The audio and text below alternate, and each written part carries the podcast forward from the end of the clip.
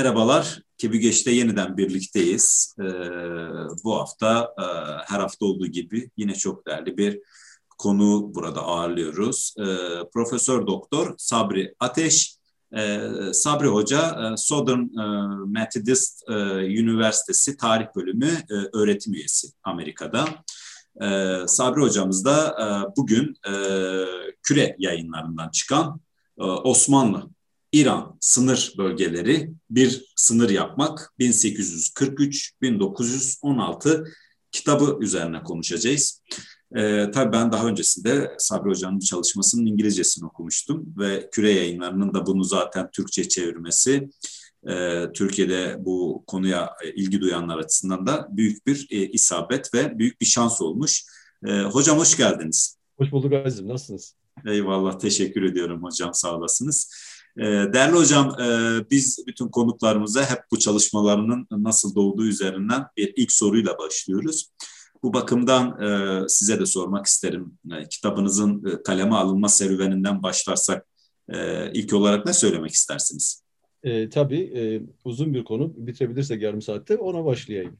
E, yani e, ben Ankara Üniversitesi'nde asistandım. Orada do, e, şeydim. Orada doktor yapıyordum. O dönemlerde e, yani işte bir Kürt olarak, bir Kürt tarihçisi olarak Kürtlerle ilgili bir şeyler yapmak istiyordum ama e, bildiğiniz gibi 1980'lerden sonra 1990'larda hemen hemen e, hiçbir şey yoktu. O dönemde işte Türk Kültürünü Araştırma Enstitüsü denen bir e, e, Kürt inkarı üzerine kurulan bir enstitünün kitapları falan vardı. Oradan bir şeyler e, bulmaya çalışıyordum. Neyse e, dil tarihte e, ben işte hani e, test konusu ne yapacağız diye düşünüyorsunuz. Bir sürü şeyle e, uğraştım. O zaman rahmetli Halil e, e, İnalcık Bilkent'e gelmişti. Ben gittim ona. Dedim ben e, e, işte yurtluk ocaklık sistemi nedir? Yani hani biliyoruz böyle bir sistem var Osmanlı'da. Onun üzerine çalışmak istiyorum. Kendisi çok olumlu karşıladı. Gel çalışalım dedi.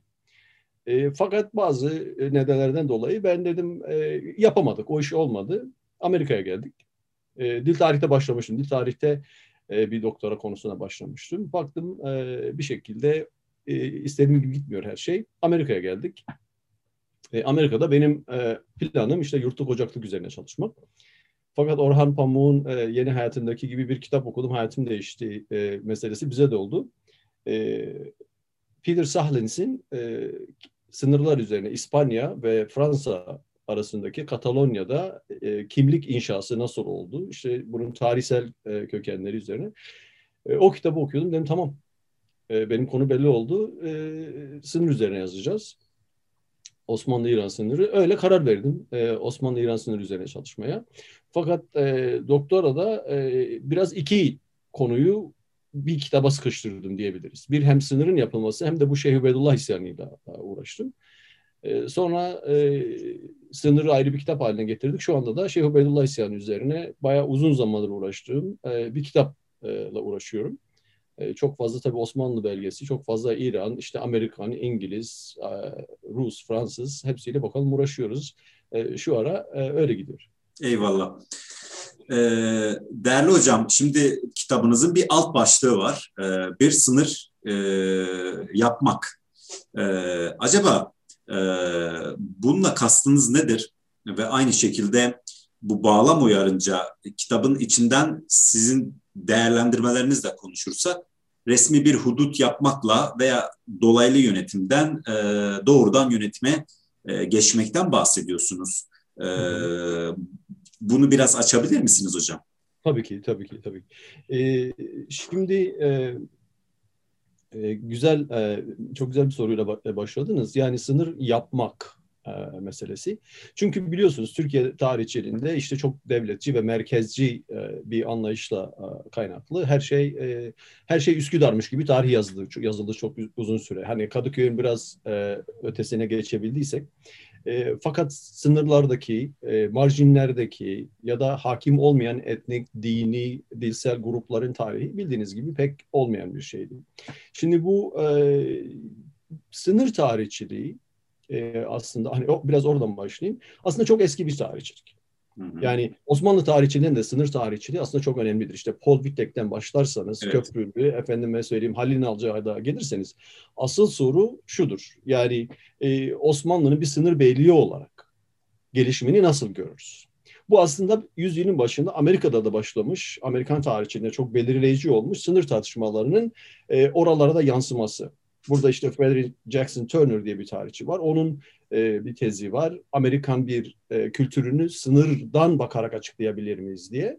Arkasından e, Eugene e, Bolton 1900'lerin başında gelen 1920'lerde bu borderland history dediğimiz, bor, e, sınır tarihçiliği dediğimiz hani güneyin, Amerika'nın güneyini de kuzeyiyle beraber sadece Anglo-Saksonların değil ama işte Hispaniklerin, e, beyaz olmayanların, Amerikan yerlilerinin tarihini de beraber hani görmemiz gerekirdi. Bu sınır tarihi böyle başlıyor. Sonuç olarak aslında bakarsanız hani yeni bir şey değil.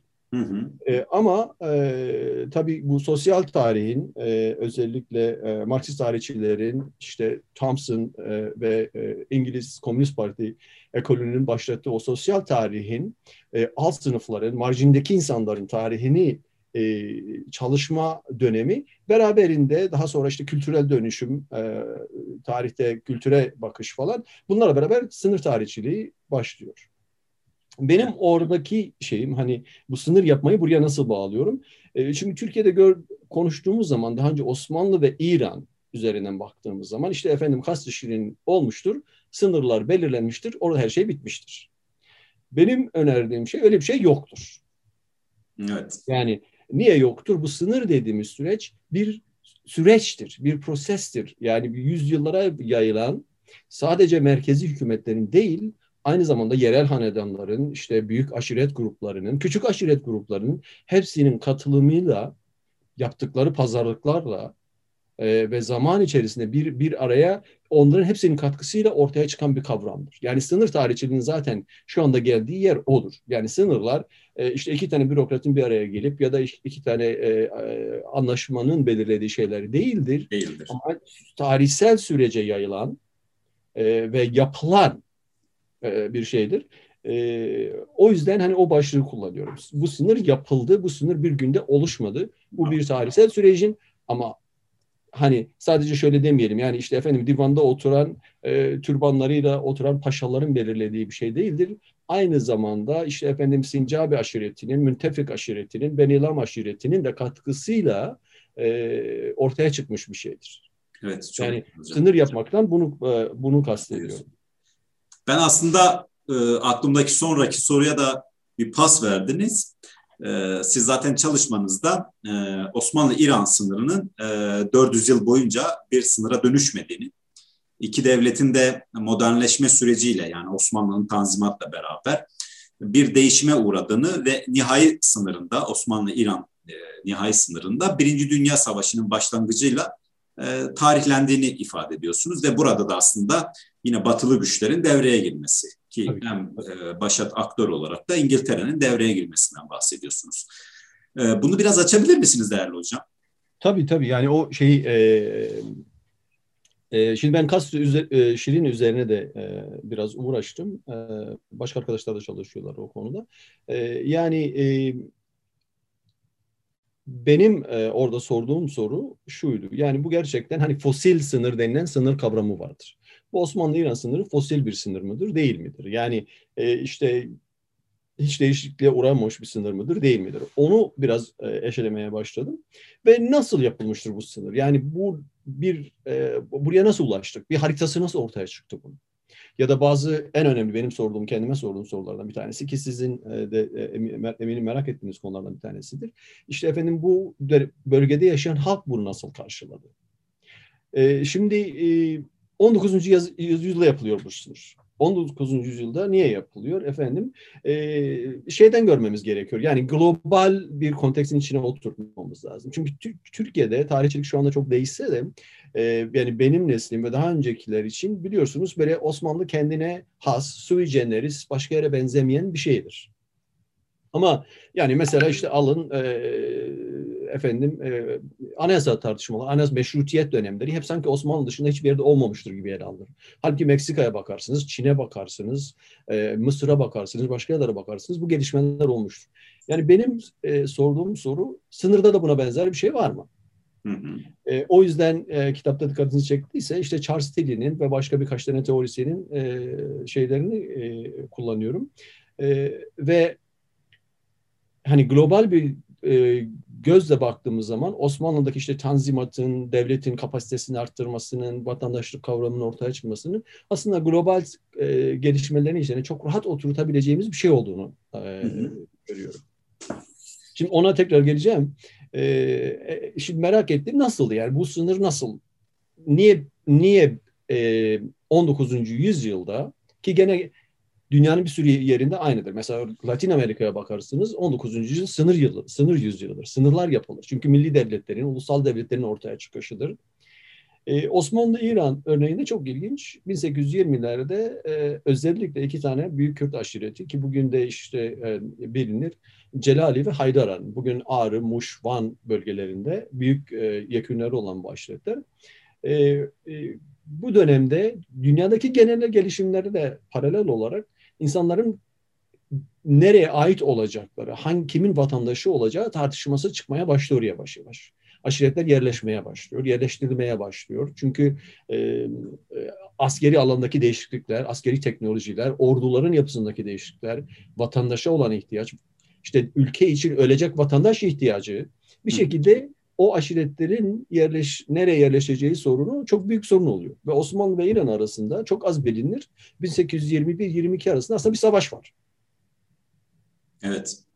Ve İran iki tane çok güçlü, e, çok karizmatik o dönemde ve işte Abbas Mirza İran'ın hani e, erken ölen ümidi olarak görülür. E, şah olacak adam.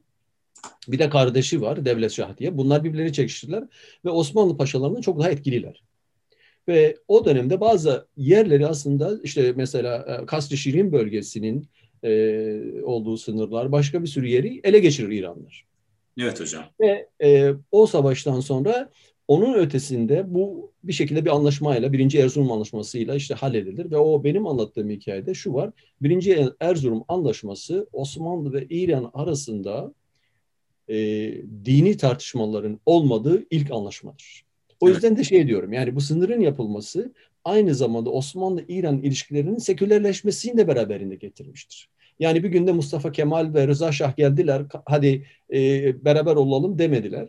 Bu, bu tarihsel sürecin dinin yavaş yavaş uluslararası ilişkilerde daha az görünür olmaya başlamasının e, şeylerinden bir tanesi, yan etkilerinden bir tanesidir. Ve o bu sınır yapımını da buna bağlıyorum. Yani biraz e, hani o zamanımız olsa o konuya da keşke girebilsek. Yani İran Osmanlı için nedir? İran Osmanlı için Darül Harp müdür, Darül İslam mıdır? Evet. Eğer Darül Harp'sa sınırları nasıl belirlenecektir?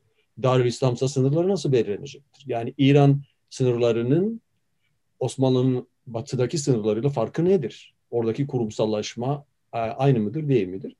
E, şimdi ne oluyor bu 1821-22 e, savaşından sonra bir Erzurum Anlaşması imzalanıyor ama yetmiyor. 1840'larda yeni çalışmalar başlıyor. Ee, güneyde Arap aşiretleri işte bu Benilam, Kaab dediğimiz aşiretler. Ee, kuzeyde gene Kürt aşiretleri, geçişleri, gidişleri. Ee, ama esas olarak e, yani e, o bölgenin en önemli güçleri olan e, Ardalan Beyliği ve Baban Beyliği arasındaki sınır tartışmaları, onların birbirleriyle e, anlaşmazlıkları. Basra'da Osmanlı e, valisinin e, Muhammere dediğimiz yere saldırması yeni bir savaş durumu yaratıyor. Osmanlı ve İran'ın tekrar savaşa girme ihtimali var. 1840'ta ve o dönemde işte İngiltere ve Rusya çok daha etkili olmaya başlamışlar. Biliyorsunuz işte Stratford Cunning'in büyük elçiliğimiz e, işte önemli bir e, Rus elçisinin olduğu dönemler. Bunlar diyorlar ki yok diyorlar. Savaşam, savaşmayacaksınız. Gelin oturun. Biz sizin sınırınızı artık yani dünya değişiyor çünkü. Dünya artık hani uluslararası hukuk dediğimiz şey yavaş yavaş daha farklı bir form almaya başlıyor. Ve Osmanlı-İran sınırı da bunun içine oturtulmak zorunda. Hani e, ne oluyor? Erzurum'da çok ilginçtir onun e, şeyleri. E, üç sene boyunca bir Erzurum Kongresi diyebileceğimiz bir durum var. Üç sene boyunca Rus, efendim anıları falan da var. Bunlar yaz, e, e, Rusların yazdığı, işte İngilizlerin yazdığı, bizimkilerin yazdığı. E, e, bu komisyonlar Erzurum'da oturuyorlar 3 sene boyunca. 3 sene boyunca tartışıyorlar. İşte yazışmalar yapılıyor e, Londra'yla, Petersburg'la, İstanbul'la, Tahran'la ve çok önemli adamlar var bu komisyonda. İşte de, kimyager Derviş Paşa. Hı hı. Daha sonra İran'ın gene e, umutlarından biri olacak Mirza Tahkihan, Emir Kebir. E, Rusya'dan bir albay, İngilizlerin bir albayı 3 sene boyunca tartışıyorlar. Ve benim sorduğum sorulardan bir tanesi şu. Nasıl oluyor ki 200 yıl önce Kasrişi'nde belirlenen bir sınır 3 sene boyunca tartışılıyor. Evet hocam. Erzurum'da. Bu da yetmiyor. Erzurum Kongresi'nden sonra 3 sene boyunca hatta 3,5 seneye yayılan sınır kadastro komisyonları kuruluyor. Bu kadastro komisyonları Şattül Arap'tan başlayarak Ağrı Dağı'na kadar ya bu sınır nerededir diye insanlara soruyorlar. Hı hı. Şimdi yani zamanımız yok onun ayrıntılarına girmiyorum. Ee, bu adamların bıraktığı belgeler her şey elimizde. Ondan sonra bu sınırın haritası yapılması gerekiyor. Osmanlı'nın ve İran'ın İran sınırının ilk haritası yapımı 12 yıla varan savaş Kırım Savaşı ile şunda bunda kesiliyor ama Londra'da başlayıp St. Petersburg'da biten bir süreç. Ve bu harita bitirildiği zaman bazı yerlerde 80 kilometreye kadar giden yer e, bir alanda anlaşmazlıklar var. İran diyor benim, Osmanlı diyor benim. Yine benim orada sorduğum soru yani böyleyse bu sınır belli ve nasıl oluyor ki 80 kilometrelik bir alan tartışmalı hala. Ha, o yüzden diyorum ki sınır yapmak. Bu bir süreçtir. Sadece Osmanlı'nın ve İran'ın değil, aynı zamanda uluslararası aktörlerin ve dünyadaki siyasal, politik, e, legal gelişmelerin bir sonucudur bu sınırın yapılması. Evet hocam.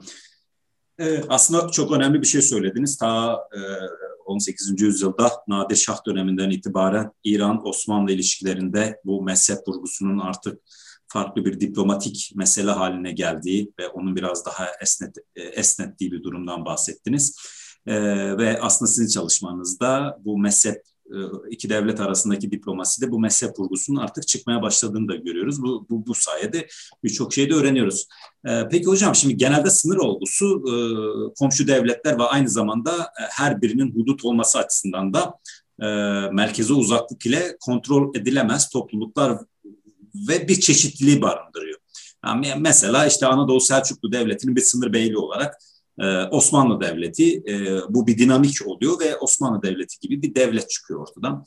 E, bu açıdan Osmanlı'nın doğu, İran'ın da takriben batı sınırının çakıştığı bir bölge için e, ne gibi dinamiklerden bahsedebiliriz? Yani benim orada şeyim şu, biraz iki sınıra bakmaya çalıştım. Avrupa'daki sınırlar biliyorsunuz işte Rıfat Ebu'l Hacir meşhur çalışması vardır. Batı'nın, Batı, Osmanlı'nın batı sınırlarının kapanması diye e, bir kavramdan bahseder. Biraz oradaki şeylere bakmaya çalışmıştım. Yani çok fazla Hı-hı. hani kitaplara vermesem de nedir yani Osmanlı mesela akıncılık kavramı. Hı-hı. Var mıdır? İran sınırında öyle bir şey yoktur. E, akıncı beyler işte onların hani sürekli genişleyen bir sınır aslında yok. Niye yok? E, Orada da benim e, anladığım e, şey veya açıklamaya çalıştığım şey şu. Yani İngilizce'de şöyle bir kavram var.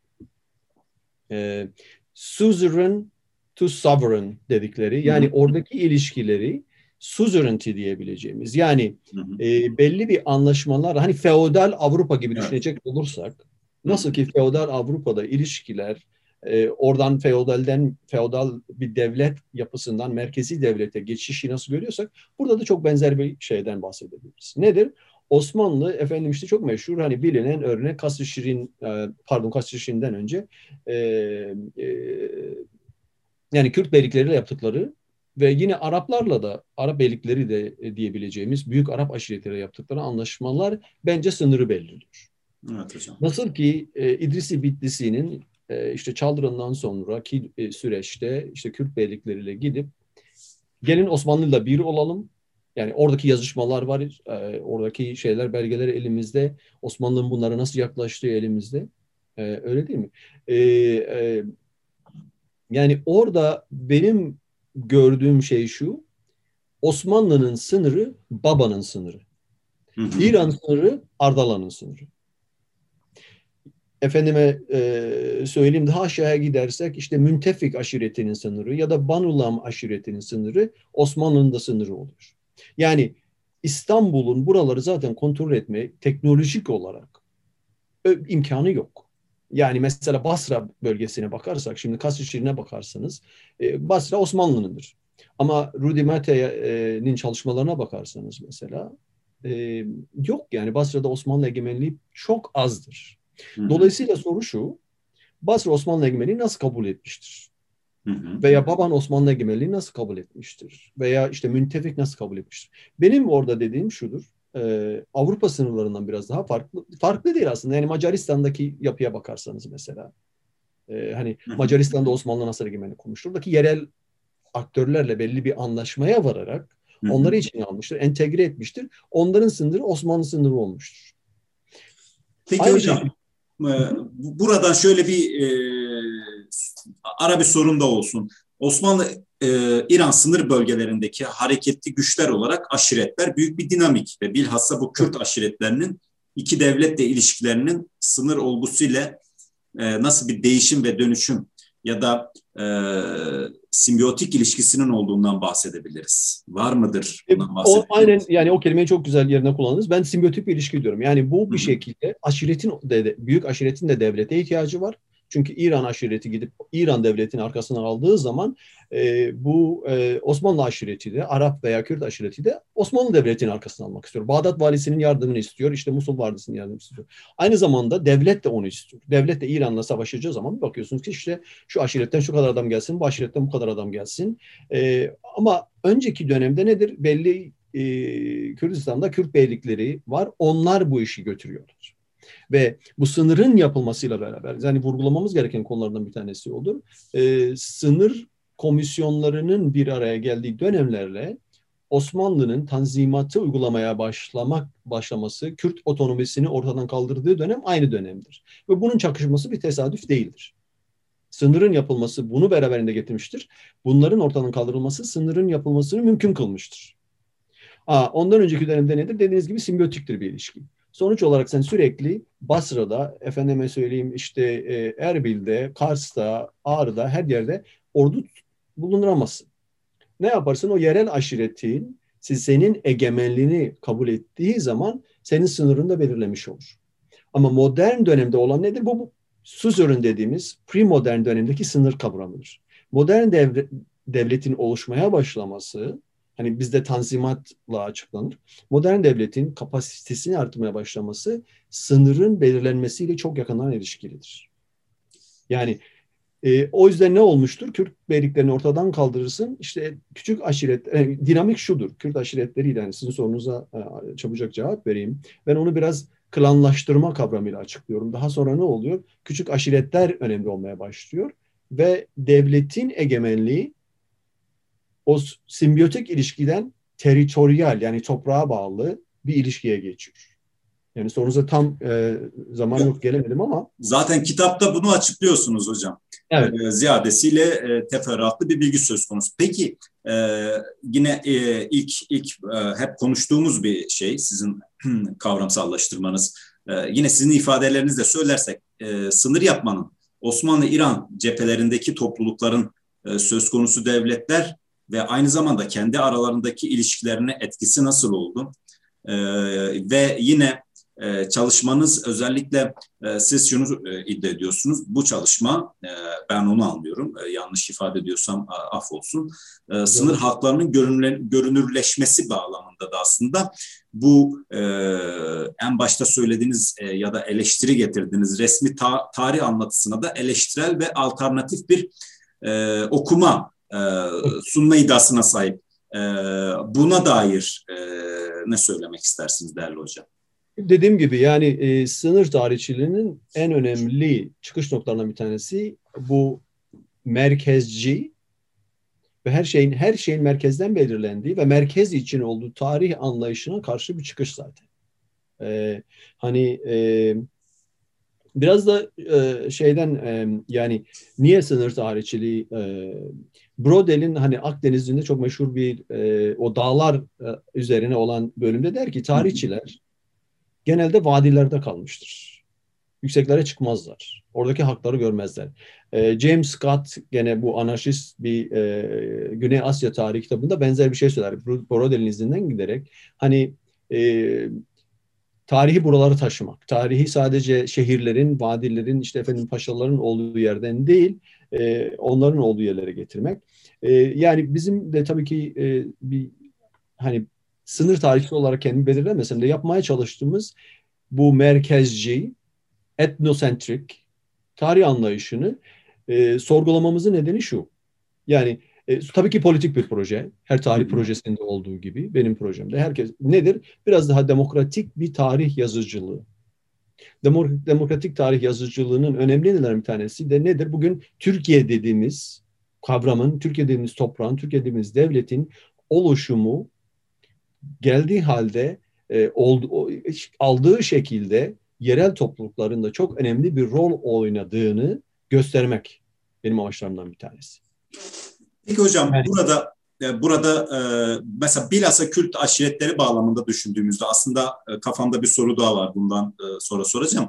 Bu Kürt aşiretleri bağlamında düşündüğümüzde bunların iki devletin sınırları üzerindeki hareketliliklerini Osmanlı ve İran devletleriyle tarihsel ilişkileri bağlamında sabit bir bağlılık durumundan ziyade dönemsel ve taktiksel olduğunu söyleyebilir miyiz? Çünkü hep şöyle idrak ediliyor işte Kürtler 1514'ten sonra İdrisi Bitlisi'nin ara buluculuğuyla Osmanlı Devleti'ne bağlandılar ve Osmanlı Devleti yıkılana kadar da hep Osmanlı Devleti ile ittifak kurdular. Sizin bu husustaki e, fikirlerinizi de çok merak ediyorum. Zaten çalışmalarınızda da bu, bu, bunu hissedebiliyoruz. Hani bu e, izleyin nasıl e, söz konusu olduğuna dair. Buyurun değerli hocam. Tabii ya, ya çok önemli bir soru bu ee, ama e, Türkiye'deki tabii tarih anlayışı çok Sünni merkezli ve Türkik Türkiye Türk merkezli, Türk etnik grubu merkezli bir tarih olduğu zaten onu biraz sorgulamaya çalışıyorum burada. Yani e, bu Türkiye dediğimiz yerin, memleketin oluşmasında oluşmasını sadece 23'ten değil çok daha farklı bir zamanlardan ve buradaki diğer halkların buna katkısı nedir? Biraz onu ortaya çıkarmak benim amaçlarımdan bir tanesi. Şimdi e, bahsettiğiniz e, e, bahsettiğiniz e, e, sorudaki e, şey şimdi nasıl olmuştur? E, bir kere Kürtlerin bir kısmı da İran'da kalmıştır. Yani bunu görmezden gelen bir tarihsel kavramlaştırmadır o. Yani Kermanşah'tır, İlam'dır, işte e, Kür, e, Kürdistan eyaletidir, Batı Azerbaycan'ın e, Kürt kısımlarıdır. E, yani bunların hepsini e, dışlayan bir tarih anlayışıdır o e, ve sadece Sünni Kürtleri e, hesaba katan bir anlayıştır. O açıdan bence yanlış bir kavramsallaştırmadır. Bir, ikincisi insanların aidiyet kavramı nasıl oluşur? Benim, yani çok önemli sorulardan bir tanesi bu. E, şimdi ben e, her yerde söylerim. Benim dedem biz küçükken bize şey yapardı. Ata, atalarımız 18 tane mi 8 tane mi artık unuttum. E, babamızı sorardı. Sen kimin oğlusun? Şunun olayım, bunun olayım. En sonunda giderdi. Digice Serbel'in de ilan ederdi. İran Şahı yani Serbil'in dedin işte İran, Şah, İran Şahı'na ulaşır ama hangi İran Şahı'dır, nerededir bilinmez. Bilmez. Şimdi niye? Çünkü o bölgedeki büyük adam İran Şahı. İstanbul çok uzak.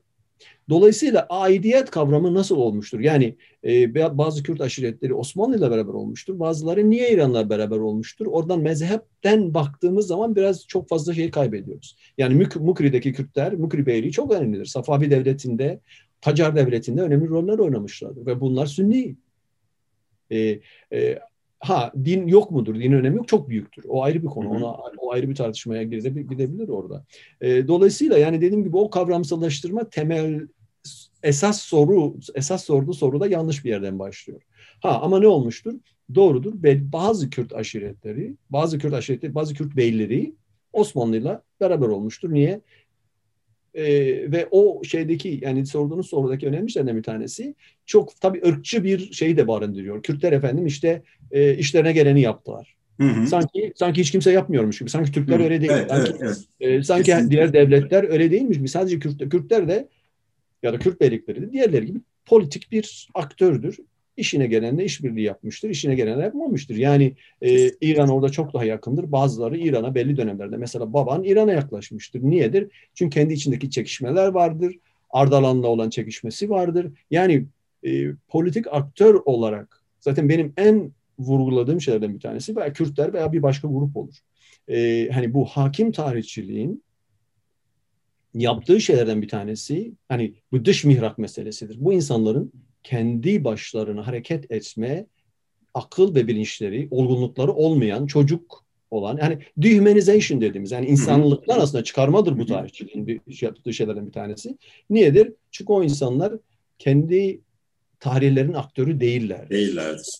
Hani bu sınır tarihçiliğinin yaptığı şeylerden bir tanesi budur. Bunu göstermektir. Yani bu insanlar da belli bir bilinç düzeyi vardır. Bunlar kendi tarihlerinin aktörüdür. İşte bugün hani teritoryal e, milliyetçilik dediğimiz e, kavramda e, teritoryalizm hani ülkenin sınırları çok önemlidir ve benim orada gösterdiğim şeylerden bir tanesi mesela İran'ın biliyorum vaktimiz azaldı. İran'ın mesela anti Arapçılık İran'da çok önemlidir. Evet. Hani sadece savaştan kaynak değil ama Osmanlı-İran sınırının en çok tartışma götüren bölgesi Şatul Arap bölgesidir. Şatul Arap'taki bugün Abadan dediğimiz o zaman işte Muhammere denilen yer e, İran'ın olmuştur. İran'ın olmasındaki en önemli şey aslında bir Arap aşiretinin Şii olmasından kaynaklı İran'la işbirliği yapması, yapması ve İran e, top, oranın İran toprağı olmasını beraberinde getirmiştir. Dolayısıyla yani e, sınır tarihçiliğini e, çalışmak mesela İran'a ya hayır sizin dediğiniz gibi değil. Hani Arapları hep bu kadar anti Arapçı, e, ırkçı diyebileceğimiz bir Arap anlayışının olduğu bir ülkede e, bakın sizin ülkenizin en stratejik, en önemli noktası bir Arap aşireti İran devletiyle işbirliği yaptığı için sizin olmuştur demektir sınır tarihçiliği. Evet, aslında e, bir e, daha öncesinde burada kendisiyle de program yapmıştık. E, Vural Genç'le bu Kızılbaş kavramsallaştırmasının nasıl değişken bir hüviyetinin olduğunu, dönemselliğinin olduğunu konuşurken değerli genç şunu söylemişti e, Sunni olup da Kızılbaş olarak e, nitelendirilenler de vardı. Çünkü bunlar e, o dönemin Safavilerle işbirliği yaptıkları için Osmanlı resmi söyleminde e, Sunni ama e, Kızılbaş. Hakeza işte Hakkari Beyleri, Van Beylerinden bahsetmişti. E, siz e, önemli bir şeye daha temas ettiniz. Kürtler bir öznedir tarih içerisinde e, ve e, tam da aslında e, son sorumu e, sormama da bir nevi bir pas verdiniz ben e, yanlış ifade etmemek için hocam e, kitabınızdan direkt e, bir alıntıda bulunarak e, son sorumu e, sormak isterim.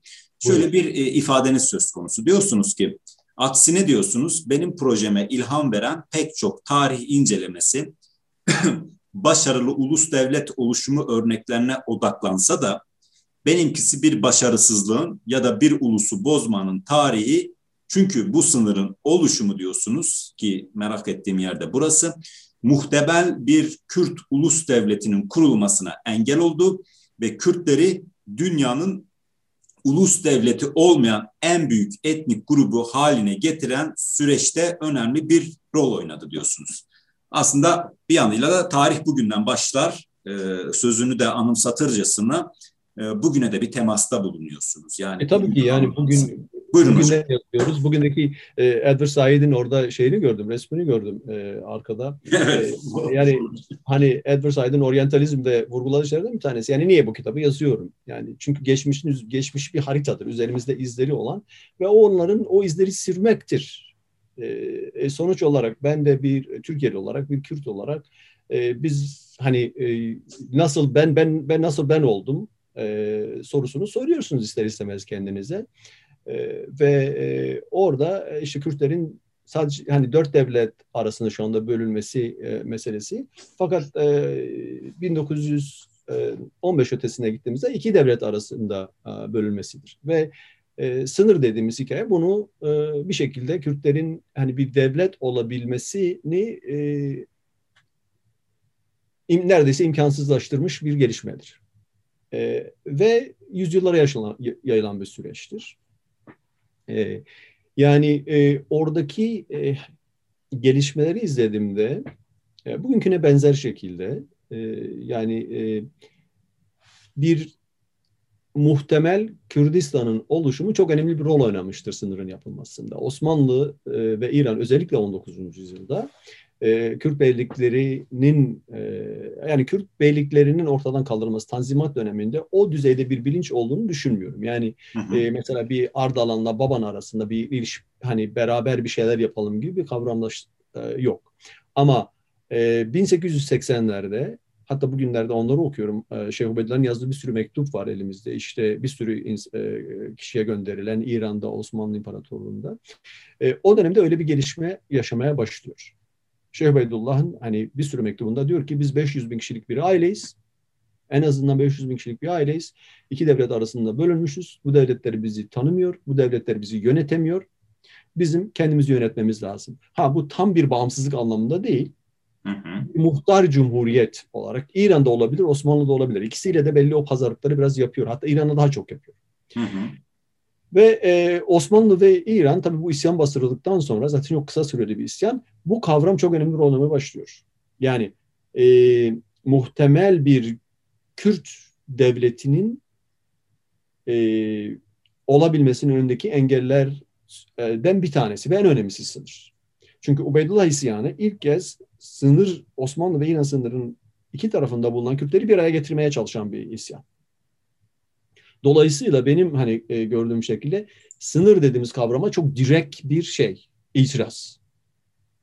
Ve sınırın yapılması da bu itiraza bir itiraz bir şekliyle.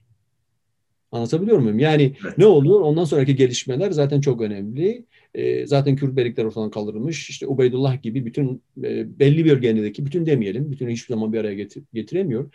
Aşiretleri bir araya getirebilecek adı bir şahsiyetin çıkması e, Osmanlı için ve İran için çok önemli olmaya başlıyor. Ve bunu nasıl mümkün hani olmaktan çıkarabiliriz? Böyle bir şahsiyetin oluşmasını ve bunun o toplumu bir araya getirmesini nasıl engelleriz? İşte ondan sonra bildiğiniz süreç Hamidi alayları, Kürtlerin küçük küçük aşiretler içerisinde bölünmesi, işte hilatler verilmesi, nişanlar verilmesi, o adamların hepsinin birer kral olması e, ve e, bugüne e, e, gelen süreç. Dolayısıyla sınırın yapılması e, bunu beraberinde getiriyor. Bu toplumun çok ciddi bir bölünmesini ve Birinci Dünya Savaşı geldiğinde bir araya gelemeyecek hale gelmesini beraberinde getiriyor. Beraberinde getiriyor.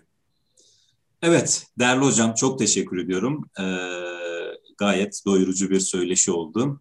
Ee, ben yeniden e, sizi takdim etmek isterim. Ee, Profesör Doktor Sabri Ateş, e, Southern e, Methodist e, Üniversitesi Tarih e, Bölümü öğretim üyesi. E, bugün Sabri Hoca'yı burada e, küre yayınlarından çıkan e, Osmanlı-İran sınır bölgeleri bir sınır yapmak 1843-1916 başlıklı kitabıyla konuk ettik. Değerli hocam e, programımıza katılımı kabul ettiğiniz için çok teşekkür ediyorum. E, biraz aslında Amerika'da saatlerin böyle birbiriyle çok da uyuşmaması Türkiye e, ile ama bütün bunlara rağmen geldiniz ve büyük bir şeref duydum sizi konuk etmekten. Bizim o şeref bizim bizim. Çok sağ olun bizi konuk ettiğiniz için. Yani konular çok geniş. Bir şekilde hani e, buzdağının görünen yüzünden e, bahsettik. İnşallah başka bir zamanda daha uzun bir konuşma imkanımız olur. Ama e, konuk ettiğiniz için, şeref verdiğiniz için çok sağ olun. E, Eyvallah. Eyvallah hocam. Başım gözüm üstüne. Hadi inşallah.